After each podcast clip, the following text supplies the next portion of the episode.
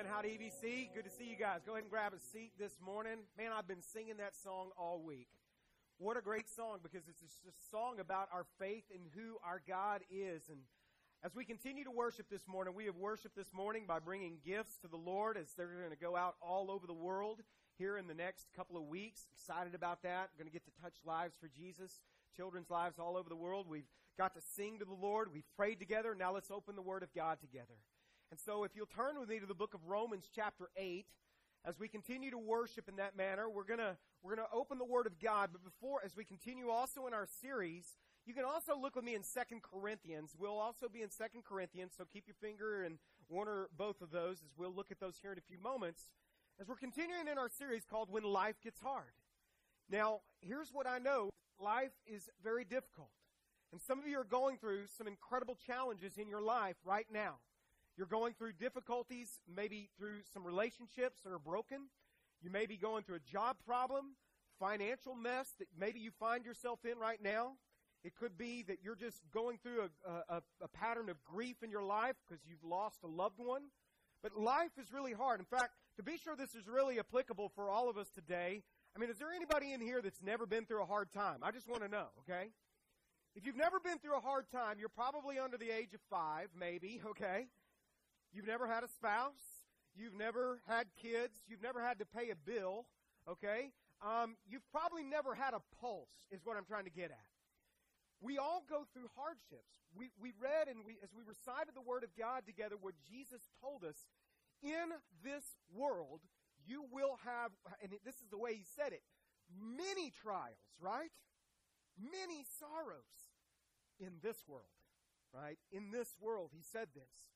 Before we even break open the Word of God this morning, I want you to capture this thought. If you are ever going to be able to move forward in maybe the loss that you have experienced in your life, or the grief that you are struggling with, it could be the loss of a, of a dream that you had. Maybe uh, something's going on with kids of yours that they haven't quite worked out the way and things in their life. I, I don't know what it is for you. But if you're ever going to be able to move forward and not get stuck, as we talked about how people get stuck emotionally in their grief and they never move forward through their grief. And we're not talking about getting over it. We're talking about getting through it, moving forward through it. You don't ever get over it, but you can get through it.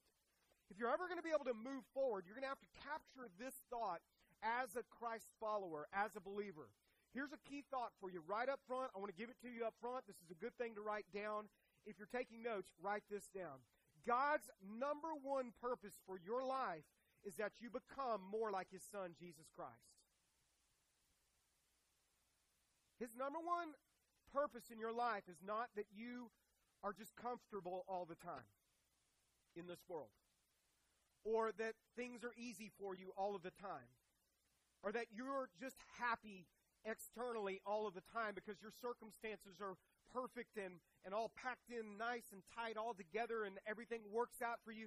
That's not God's number one purpose in your life, as some would suggest that it's all just about this life right here in the here and now. God's number one priority in your life is shaping you and making you to look more like His Son, Jesus Christ. And here's what that means that's going to be a development process, right? It's going to take some work in your life because most of us, and I'd say all of us on our own, we don't look a whole lot like Jesus in the way that we act, in the way that we speak, in the way that we treat other people on our own. There has to be a process that God begins to take us through as a development of our character that He wants to do in our lives is His primary focus in your life. It's not your short lived happiness right here and right now. You see, what we've kind of bought into as believers, and, and I don't know if it's because we live here in the West and this is our mentality, is we have bought into everything that matters is the here and now, right now, where we get to live in this maybe 60, 70, if you're lucky, 80 or 90 years. We put, place so much emphasis on this in the here and now because it's all we can see right now.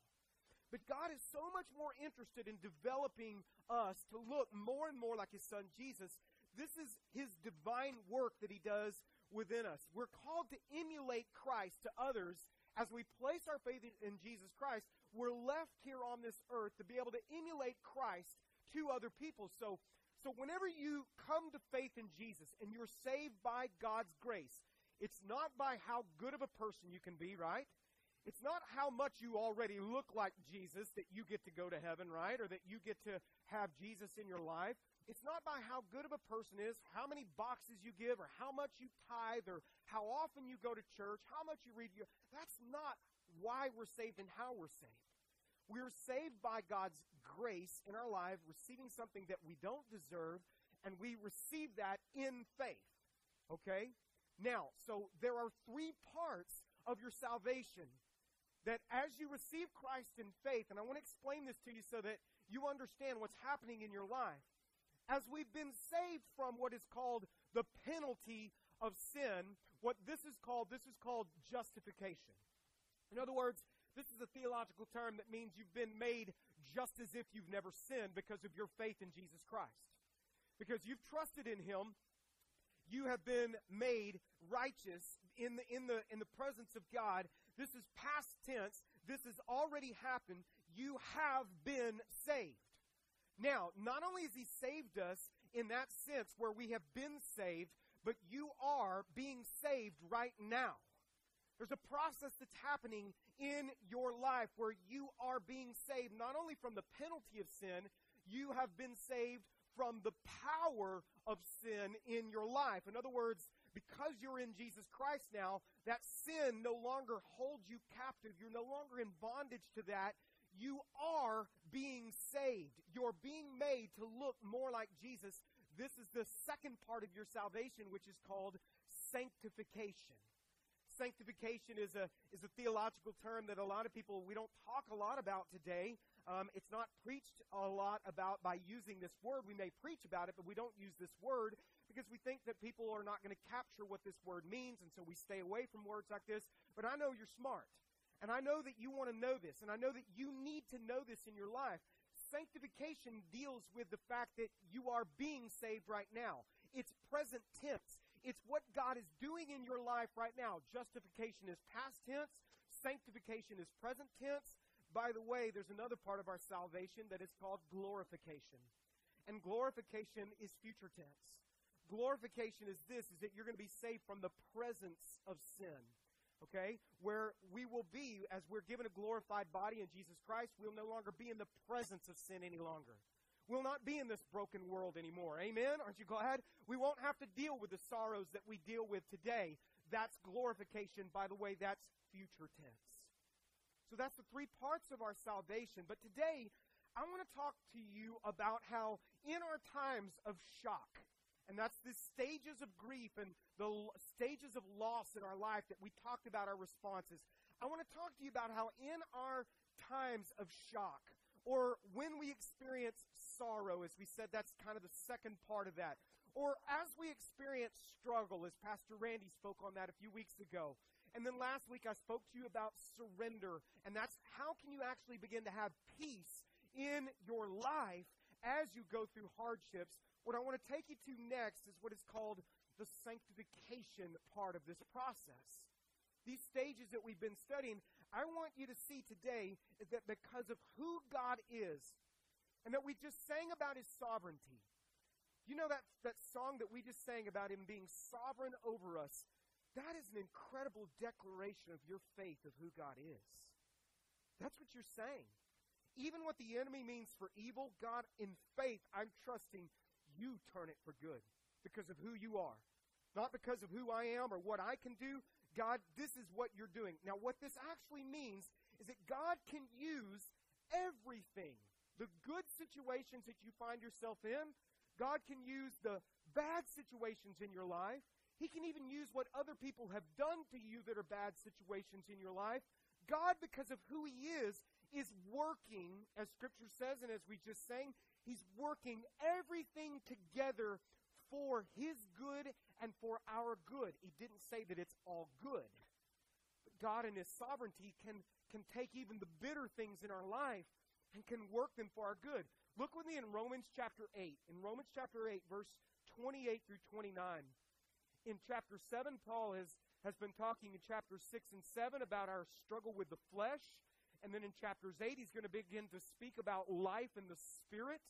And in Romans chapter 8, verse 28, what he's going to say, Paul is going to write this. He says, And we know this. We don't have to guess about this. We don't have to speculate. Paul says, We know this that for those who love God, now what does the next two words say? Say it with me out loud, church.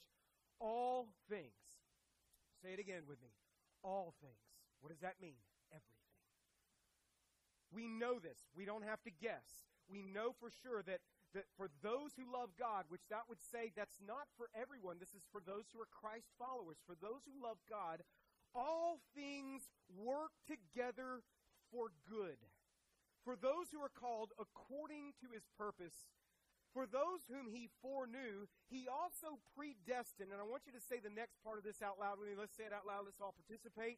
To be conformed to the image of his son. Say it again with me. To be conformed to the image of his son. What is that right there? That is what is called sanctification. That is the process that he's taking you through. He's conforming you to the image and to the likeness of his son as you're called to emulate Christ to those who are around you. So, what does that look like? What does it look like to be like Jesus? Well, the Bible calls this in Galatians chapter 5. You don't have to turn there. But in Galatians chapter 5, the Bible gives us a, gives us a perfect image because we're such visual beings and we want to see this. He gives us an image of what this would look like, and it's called the fruit of the Spirit. This is fruit that's being produced in your life. And these are nine qualities that are listed in the book of Galatians in this great letter. The fruit of the Spirit is a great picture of what Jesus looked like when he walked on this flesh, on this earth in his flesh. It's a great picture. And, and again, you don't have to turn there, but what did Jesus look like? He looked like love, joy, peace, patience, kindness, goodness, faithfulness. And what's this one that we don't like? Self control. Okay? That is a perfect picture of Jesus. And what God wants is He wants your life to be a life that embodies love, to be the embodiment of faithfulness and gentleness and peacefulness. He wants you to look like Christ in that sense. What does that look like in your life? He wants your life to be a life that's filled with patience. He wants you to be demonstrating that. So, so check that out. That's the sanctification process that God's doing in your life. So check this out. The way that God produces the fruit of the Spirit in your life is by placing you in or allowing you to go through and be in the exact opposite situation for that specific characteristic that He is developing within your life. Let me, let me explain it to you this way. And this is going to be exciting for you, okay? For instance, love. How does God begin to develop you into a loving person? Is it by allowing you to just be around people all the time that love you and that are easy to love? People that are just like you that you really love because they're just like you, right? Okay? And so you really love them. How does God develop love in your life? Um, it, it, it often comes by being around what we call around here at Eagles View Church EGRs. We call them this extra grace required. You know what I'm talking about, okay? Does anybody know any EGRs? Raise your hands up, okay? Okay. All right. And uh, anybody sitting next to an EGR? Just wonder. Now, don't put your hand up, okay? Just kidding. And uh, some of you are like, man, I, I don't know any. You're probably an EGR. Just saying. All right. But you might be. I don't know. You could be. But but how does God teach you how to love? How does he teach you how to love? It's often by allowing you to be around people that are difficult to love. Because then you begin to get this opportunity to exercise this part of, of this development, this character development in your life. Jesus said this. He said, Man, anybody can love people that love them. He told the Pharisees that. Anybody can love people all around. Jesus, though, what did he say? I, I want you, though, to begin to love people that mistreat you. What? Yeah. I want you to begin to love people that aren't kind to you. By the way, you're going to get an opportunity to exercise all this as the Thanksgiving holidays are rapidly approaching and your families are coming into town and you're all going to be sitting around the table. This is a great exercise of sanctification that's happening in your life. Praise God. That's what you can say, okay? How about joy? How are you going to begin to experience joy? What God produces this joy in my life eh, oftentimes it comes by allowing me to go through trials and struggles and sorrows and and then there's a joy that is beginning to be produced within me that really almost doesn't even make any sense. It doesn't add up as people see that. It's not happiness because happiness we know is dictated by our external circumstances around us, but this is a joy that's there even when life stinks. You say, is it possible? Paul talks about it all in the book of Philippians. So it's possible in Christ to experience that. What about peace? How does God teach us peace? We go through times of stress, and often we go through times of conflict where God allows us to be in places of conflict. It's easy to be peaceful when everything is, is going your way, when everything's all packaged together nicely for you. But if you're going to become a man or a woman of peace that God desires for you to begin to look like, God will place you or allow you to go through times of conflict so he can begin to develop a peace within you. How would you ever know what that peace that passes all understanding looks like if you were never in any kind of place of conflict or stress. You'd never know that kind of joy. You'd never know that kind of peace and that it's possible. How about patience? Oh, this is going to be a great one coming up for the holidays, right? Where do we learn patience? here's where we learn it is by being forced to wait. It's when we wait in lines. It's when we wait for an answer to prayer. Even in the song we were singing, he even used the word sanctification. He says, You're sanctifying us while we wait. I thought, that's my message right there. Okay? He's working on us right here. How is he teaching us patience? When we drive in the met- metroplex, where there are not enough roads for the amount of people, God is actually taking you through a sanctification process. He's teaching us patience.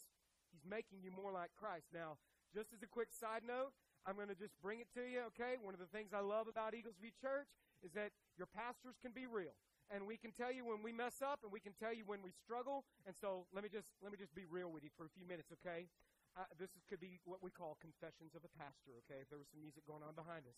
Over the last kind of, uh, uh, over the last couple of months, I'm being honest with you. Some of you may lose some respect for me. I don't know, but um, God's giving an opportunity to exercise patience with me, okay?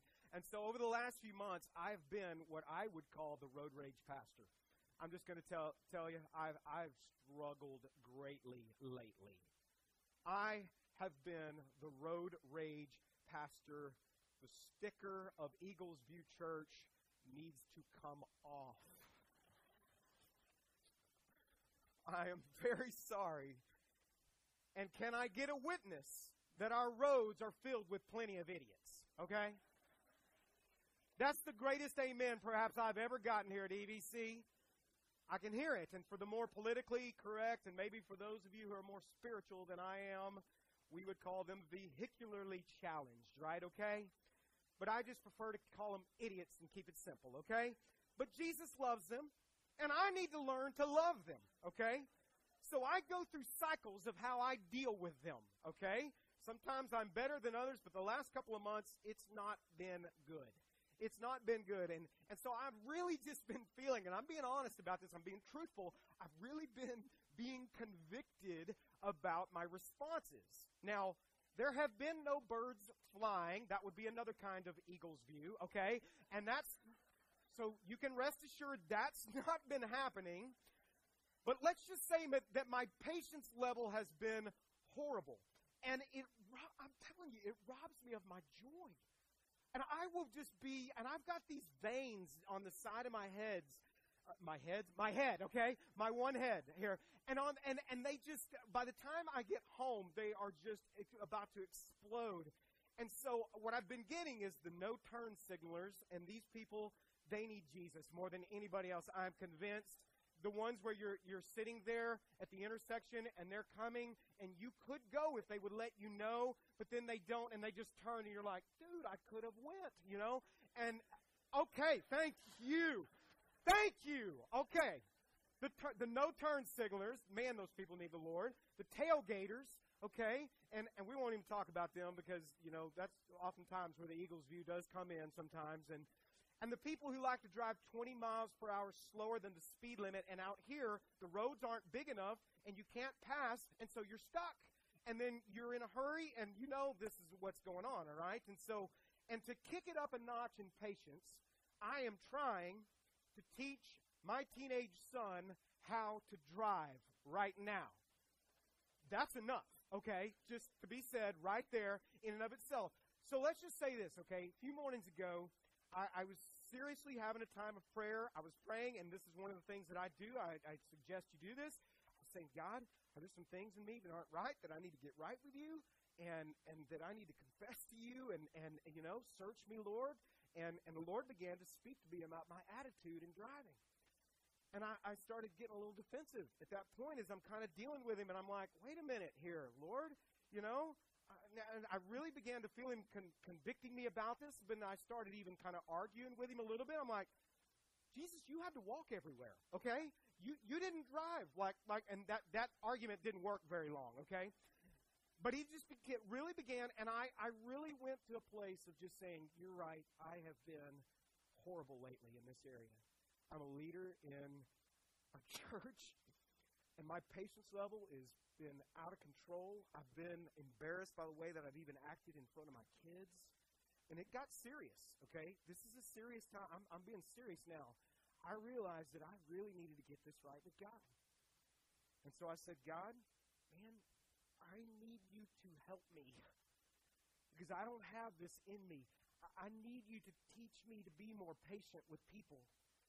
Teach me to be a little more kind because I'm not kind in and of myself. Lord, I need you to help me be more gentle with other people, even the inconsiderate, no signal using. And I went off on that for a minute and I had to come back to it. All right, but here's, here's what I know newsflash is God doesn't zap you and you're filled with patience. It's not zap, you're a more patient person now. We wish it was like that, right? Or you're more kind because you got zapped and now you're more kind and or you're more gentle and you have that's not how it works. So because I know that the Lord is actually working in me, he's doing something in me. I will tell you this, my perspective has been different the rest of this week.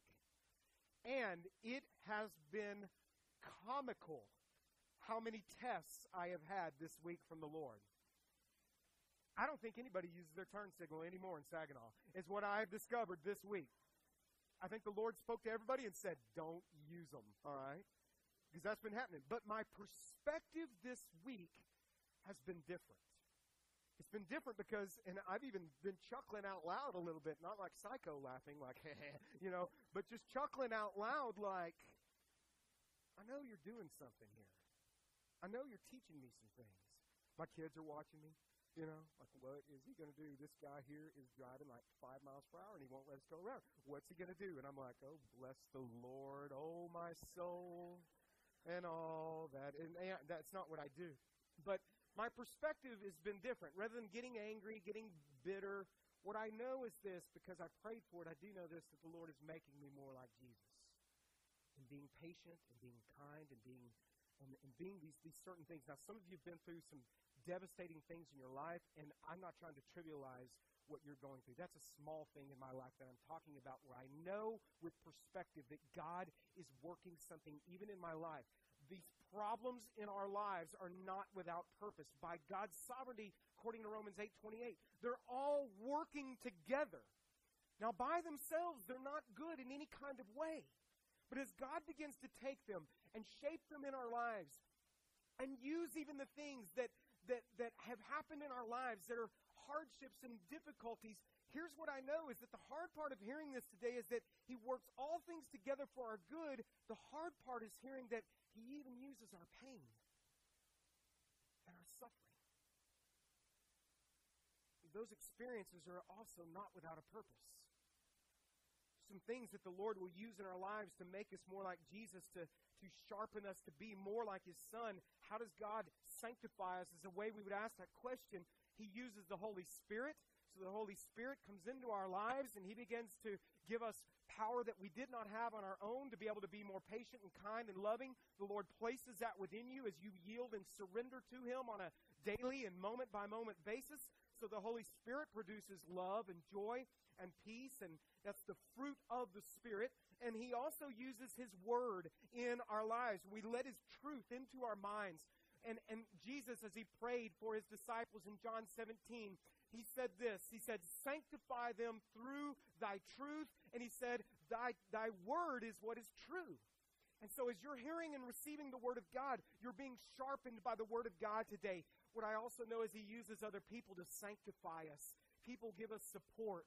They challenge us. They teach us. They encourage us. They hold us accountable to become more like Jesus. But it seems like one of the greatest ways that I observe in my life and in the lives of others and many here in Eagles View Church that God uses to make us more like His Son Jesus is through our problems, our pressures, and our pain.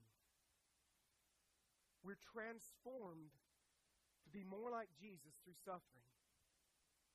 Jill Mullinax, as Pastor Randy and I went to visit with the Mullinaxes a couple of weeks ago, one of the things that Jill said was this. She said, she said, we are devastated as we're going through what we're going through. And some of you don't know who that is, but they're a family in our church that's going through great loss of health. And, and Malcolm um, is, is soon to be on hospice. And, and it's just, it, things are progressing in that area. And Malcolm is not long for this world. He knows where he's going. He's at peace but it's still hard as they're in their loss right now.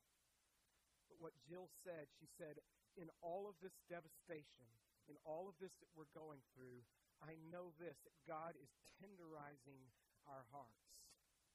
You know what that is? That is sanctification. She said, He's making us love people more around us. We're more kind. We're more loving to people. We're more patient with people. He's tenderizing our, heart, our hearts. C.S. Lewis, the great theologian, wrote this, and the great author, he wrote this about pain. He has a book called The Problem of Pain, and he went through the loss of a spouse. And as he went through this, he struggled greatly with God as a theologian, and he said, God whispers to us in our pleasures, he speaks in our consciences, but he shouts in our pains. To us in our pains. So we can know that as a believer, God doesn't waste any situation in our life. He never even wastes our pain. We can know there's a place for it. There's a purpose in it, and we can have a perspective of it as a believer. Now I want to take you to 2 Corinthians chapter 4 where I want to give you Paul's perspective of the hardship and the pains that he was going through by being a follower of Jesus Christ. And, and I want to read this passage to you starting in verse 7 and listen to the word of God and let it speak into your heart. He says this, Paul writes, we now have this light shining in our hearts. What is the light? It's the gospel. It's this truth. It's this hope. He says, we now have this right now in our hearts. But we ourselves are like fragile clay jars. These bodies that we have in this world right now, what he's saying is these things are fragile. They are broken. They're easily broken, is what Paul is saying. But they are containing this great treasure. What's the treasure? Again, it's the gospel, it's the hope. This makes it clear that our great power is from God, not from ourselves. Okay, so Paul's saying, You see all the brokenness in my life. You see how hurt I am right now. You see all the things that are happening in these fragile clay jars that we have in this world right now. So anything that's powerful, I want you to see comes from God. It points back to God. Now, listen as he begins to talk about what kind of pressures and struggles he's having. We are pressed on every side by what's the word? Troubles. Paul says we are pressed, man. We are facing pressure. It is stressful right now, but we are we are not crushed, he says. So even there, there's hope. We're perplexed. He says, we don't understand it all with these eyes that we have right now. We can't, we don't get it all. We're even a little bit, maybe even confused about why we're going through some of the things that we're going through. Man, we love the Lord. We're doing these things for Jesus, but we're still suffering. But he says this we're perplexed, but we're not driven to despair. We are hunted down. We feel like everyone is against us, is what he's saying because of the gospel message but we are never abandoned by God, he says.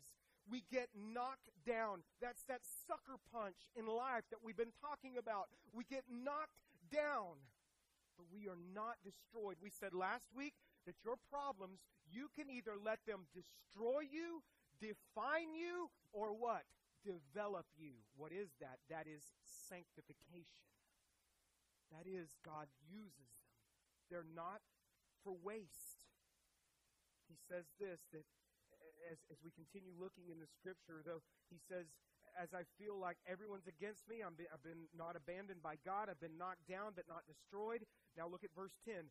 Through suffering, through suffering, our bodies continue to share in the death of Jesus, so that the life of Jesus may also be seen in our bodies. So as I was reading that, I was like, seen by whom? It's the rest of the world. It doesn't have the hope that you have as a believer. You see, Christ's follower? The rest of the world is watching how we respond to our hardships.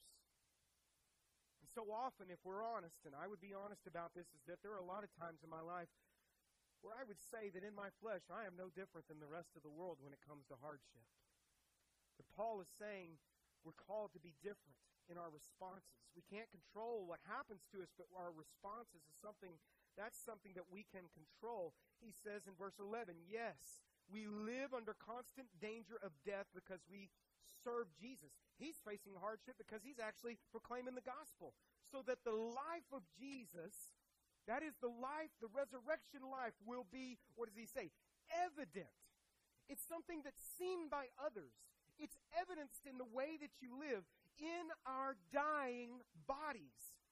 So Paul wasn't so much focused on what was happening to him right now as much as the big picture of what was transpiring. So Paul says in verse 12, so we live in the face of death. We keep on living. We live in the face of death, but this has resulted in eternal life for you. Paul's saying you came to faith in Jesus because you saw the suffering in our life and how we responded. One of the other things that Malcolm and Jill has told us is they said when you do when you and Randy, when you guys are doing our funeral and you're, or, or you're doing the funeral for Malcolm, Malcolm has said this. this. He's had the opportunity to say, this is what we want. This is what we want to see happen. We want the gospel proclaimed.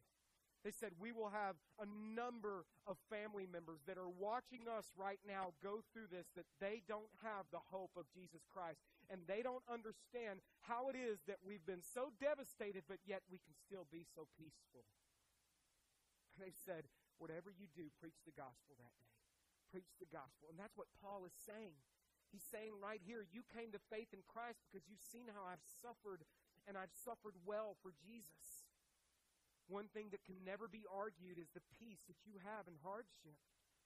There's a I want you to know this that, that you may be going through some difficulty in your life, but God may be doing an incredible work in your life, dear friend, to bring people around you to Christ because of what you're going through right now. I want you to hear this. The scripture says that you are not your own any longer. Amen? Which means you belong to Him, which means that He uses our lives for His greater good, for His purpose, for eternal things. You're not your own. You've been bought with a price, is what the scripture says about you. So if you are to, to be used by God, it's imperative that you be grounded in your faith. It's imperative that as you go through hardship, you're not going to be the one that's getting washed over because of the current that takes you a certain direction, but you're grounded in your faith because a lost and hopeless world is watching your response to the difficulty in your life. There's a great book I've been rereading. It's called The Cost of Discipleship. It's a book by Dietrich Bonhoeffer.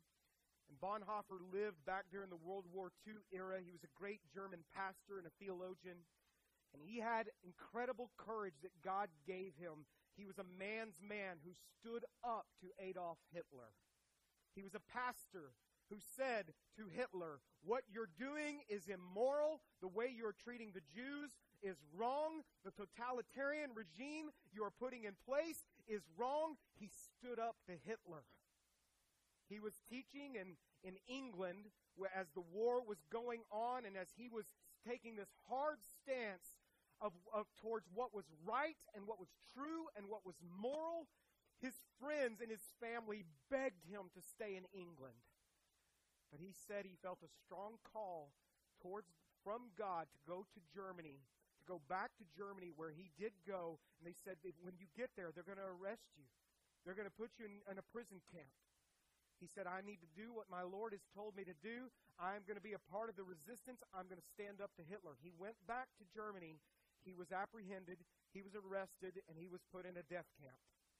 In this death camp where he was at with a number of other prisoners, in this concentration camp, he suffered greatly for two years at the hands of the Nazis who tortured him, who mistreated him, who threatened his, his fiancee and his mother and his father and said that unless you recant your stance towards Hitler, we are going to not only hurt you, we're going to hurt all of your family. And he refused to recant.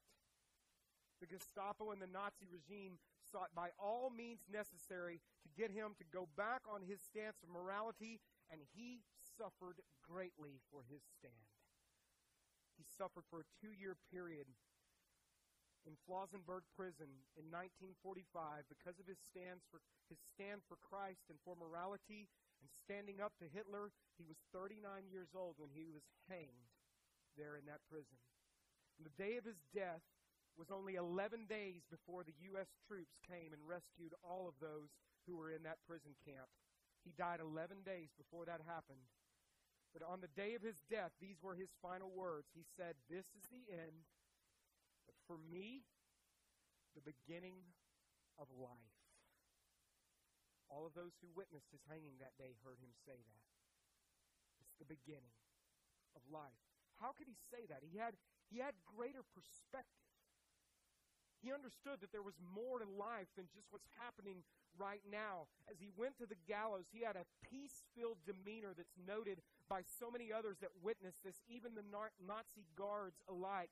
And what stood out to me the most in this book was that as he was suffering, he was noticed by the Nazi guards for being incredible, incredibly peaceful in the midst of his suffering.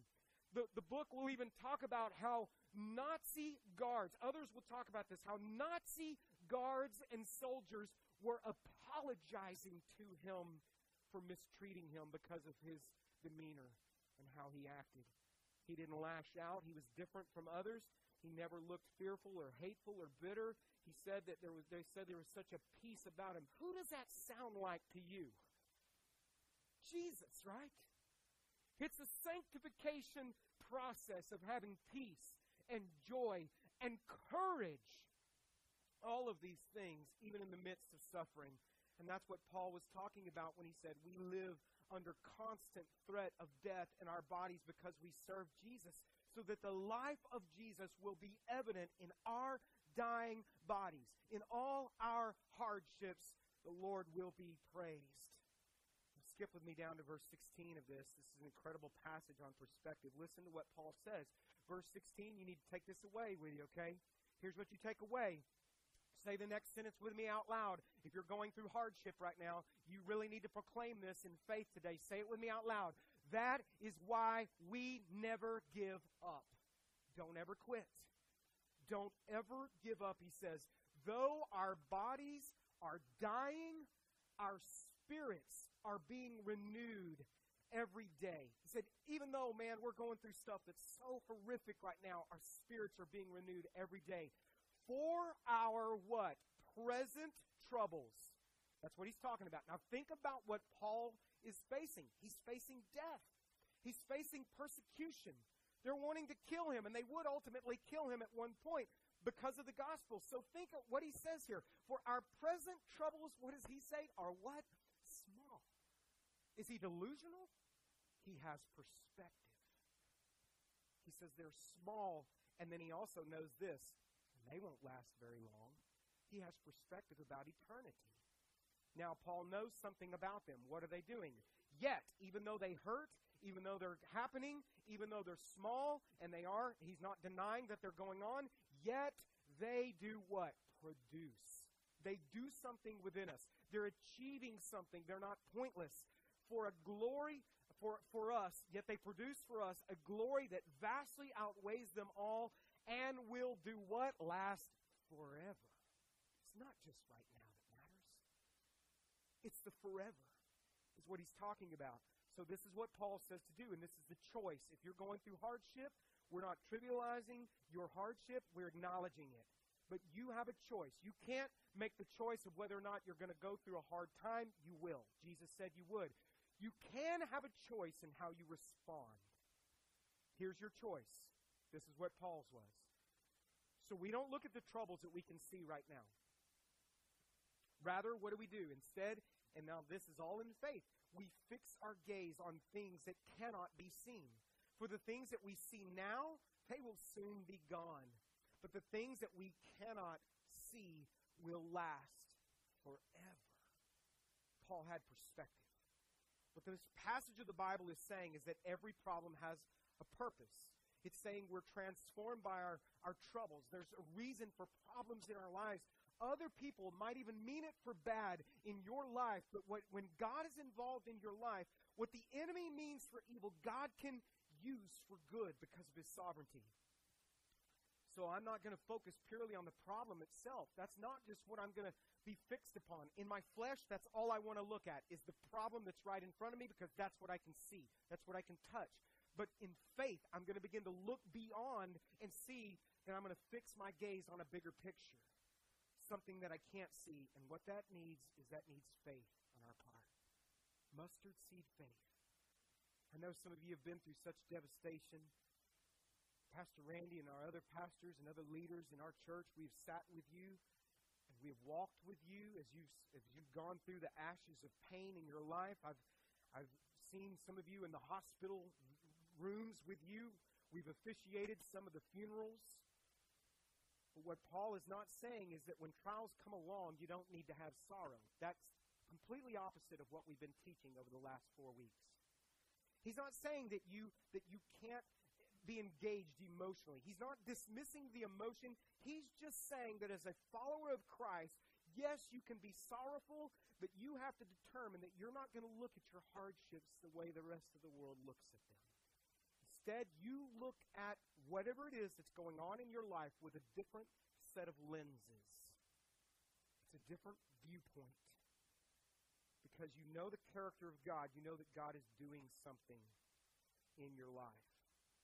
Jesus said, You'll have trouble in this world. Peter said, Don't be surprised when you have troubles and when you go through fiery, fiery trials. Th- folks, this isn't heaven. This is the earth where it is still very hard and very broken and very filled. We have not been saved yet from the presence of sin. That's why we have problems. That's why God told us in the Lord's Prayer we're to pray, Thy will be done on earth as it is where? In heaven. Why does He tell us to pray that way? Because there's a lot of stuff happening right here on this earth that's not good. Cancer is not good. War is not good. It's not it was never in God's plan. Because of our sin and our choice, this has happened in this world, and, and it's getting worse and worse as the world continues to go on. But anybody can bring good out of good, only God can bring good out of bad. That's what he does. God could have kept Joseph in the Bible out of jail, couldn't he? But he didn't. He could have kept Daniel out of the lion's den, but he didn't. Could he have kept Paul from being shipwrecked?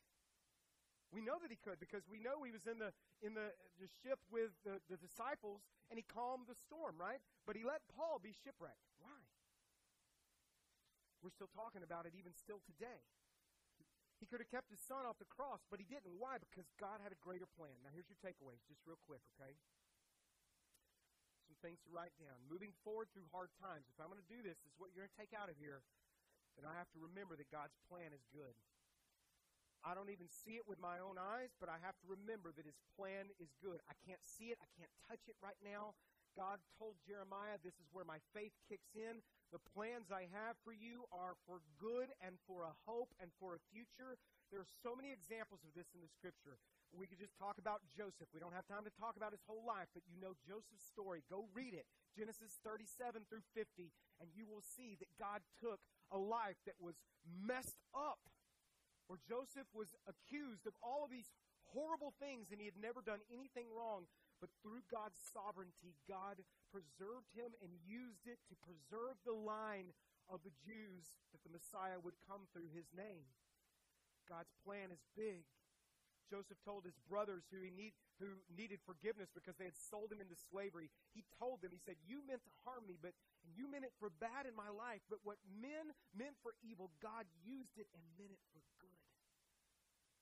statement of faith right there. Whenever I have short term thinking and all I think about is what I can see right now, that's when I begin to get discouraged. There's more to it. I also, here's what I do is I, I have to choose to rejoice and give thanks. I have to choose to rejoice. Paul writes this in 1 Thessalonians. Always be joyful. Never stop praying. By the way, to always be joyful, the only way that's going to happen is through the Holy Spirit working in your life. We don't have it in and of ourselves. Never stop praying and look, listen to what he says right here in verse 18. Be thankful in all circumstances, for this is God's will for you who belong to Christ Jesus. It doesn't say be thankful for all circumstances. It says, though, that you're to be thankful in all circumstances. I'm not thankful for the fact that my brother in law died of cancer last year and my best friend. I'm not thankful for some of the other hardships that we have had but I can be thankful in them. Why and even how is that possible? Because I know my God. And I know that even in the midst of what I can't see, God somehow is working in all of that. I don't get it. I don't understand it all, but I trust Him in it, and I can be thankful that it's not a pain in our lives that has been wasted. That's how I can also be joyful in all things. Was Paul just delusional when he wrote this? He was experiencing it. Here's your last thing I refuse to give up. I'm not going to be derailed in my faith. I refuse. Paul said, I will not give up in 2 Corinthians when I have the proper perspective of my problems and my pain that God, it's not that I'm still not going to sob at certain times and be sorrowful and hurt and all this. I'm just not giving up. And I'm going to keep moving forward. You need to keep taking steps forward. When I'm going through a problem, I have two choices. I can say, Lord, make this easy, or I can say, Lord, use this for good in my life. I can say, Lord, comfort me, or I can say, Lord, conform me. Use it for your good. When you understand that God's purpose is not to make you comfortable, but to make you more like Jesus, it begins to shift our thinking. Instead of asking why all the times, which I, I do, and I, I don't get it, but instead we start asking what? What are you wanting to do? What are you going to do through this? What's next, God? I want to ask you to pray with me, okay? In fact, what I'd like to ask you to do in our final moments is this. With our heads bowed, I want to ask you all just to stand up with me. Let's stand in prayer. And I want to pray for you. We've received the word of the Lord today, here's what we did a few weeks ago, and I want to give you this opportunity again today in our final moments. If you're going through a difficult problem right now, you're going through hardship, it might be a financial problem, it could be physical problem, maybe it's a health related issue, maybe you don't have a job, maybe it's a relationship issue, conflict in your family fears, doubts. I don't know what it is. God knows what it is. This is a safe place in the house of the Lord for you to come to God with that problem. If you're struggling today, we've been teaching you you need to get real with God about your struggles. Here's what I want to ask you to do. I just want to ask you just to sit back down to rest in the presence of the Lord. Just sit now. You just sit before God sit back down. If you're having a problem right now, if it's whatever it may be, just go ahead and, and trust that this is a safe place for you to do that. And I want you just to come to the Lord with what it is that you're dealing with before Him right now. Those of you who are still standing, there may be some folks around you that are seated. Here's what we do as the family of God we are there for one another. I want you just to look around. And there may not be anybody around you, that's fine. But if there's somebody around you, you don't have to say anything to them. But I do want to ask you to do this. I want to ask you just to put your hand maybe on their shoulder. Come around them. Let them know they're not alone. They're grieving, they're hurting, they're struggling. We did this about four or five weeks ago, and a number of you said, I wish we'd do this more. But we're doing this again today. Where they just need to know that they're not by themselves and they're being prayed for. You begin to pray for them. If you're not with a person right now there, just start praying for the people who are hurting in this room. You start, pray, start praying for their strength, that, that, that they would be able to have resolve to press through this. Start praying for their peace. God, give them peace. You don't have to pray that God changes their circumstances. He may do it and He may not. But God may begin to work a peace in their life that they didn't have prior to today. Pray for their joy as they are still before the Lord. Let the Holy Spirit minister to people. This is a holy time right now. I want to pray for you. Father, you see these who are seated before you today. And I don't know what their problems are that they're going through, but without even knowing them, I know one thing is true that while Satan means it for bad in their life, wants them to stay discouraged and despondent, God, because of who you are, you can take it and turn it to good. We can't even see it, Lord. We, we don't know how you do that, but you do and that you can bring good even out of bad. I thank you, God, you can take bitter things in our life and bring them together and bring good out of them. So, this is my prayer today for my friends, Lord, that are hurting. I pray, Father, that you would give them the strength to keep on going. Because, Lord, we know this, that you have a greater plan. I thank you, Lord, that you have a purpose for every problem in our lives. Every problem that's in here today that's represented, you have a purpose in it, God, even though we can't see. Even though we can't control what happens to us, Lord, we know that through your strength we can begin to control how we respond. So I pray, God, you would give us faith. Even a small amount of faith, you said, is enough. You would strengthen us. Teach us to be grateful, Lord, in all circumstances. Teach us to rejoice in the Lord always, even though things are hard right now. And Lord, help us to take our focus off of the problem right now and to place it upon the eternal reward that we know that we have in you. Thank you for ministering to your people today, Father.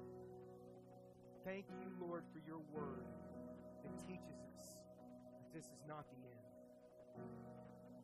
It gives us hope. And it's in Jesus' name that I pray. Amen.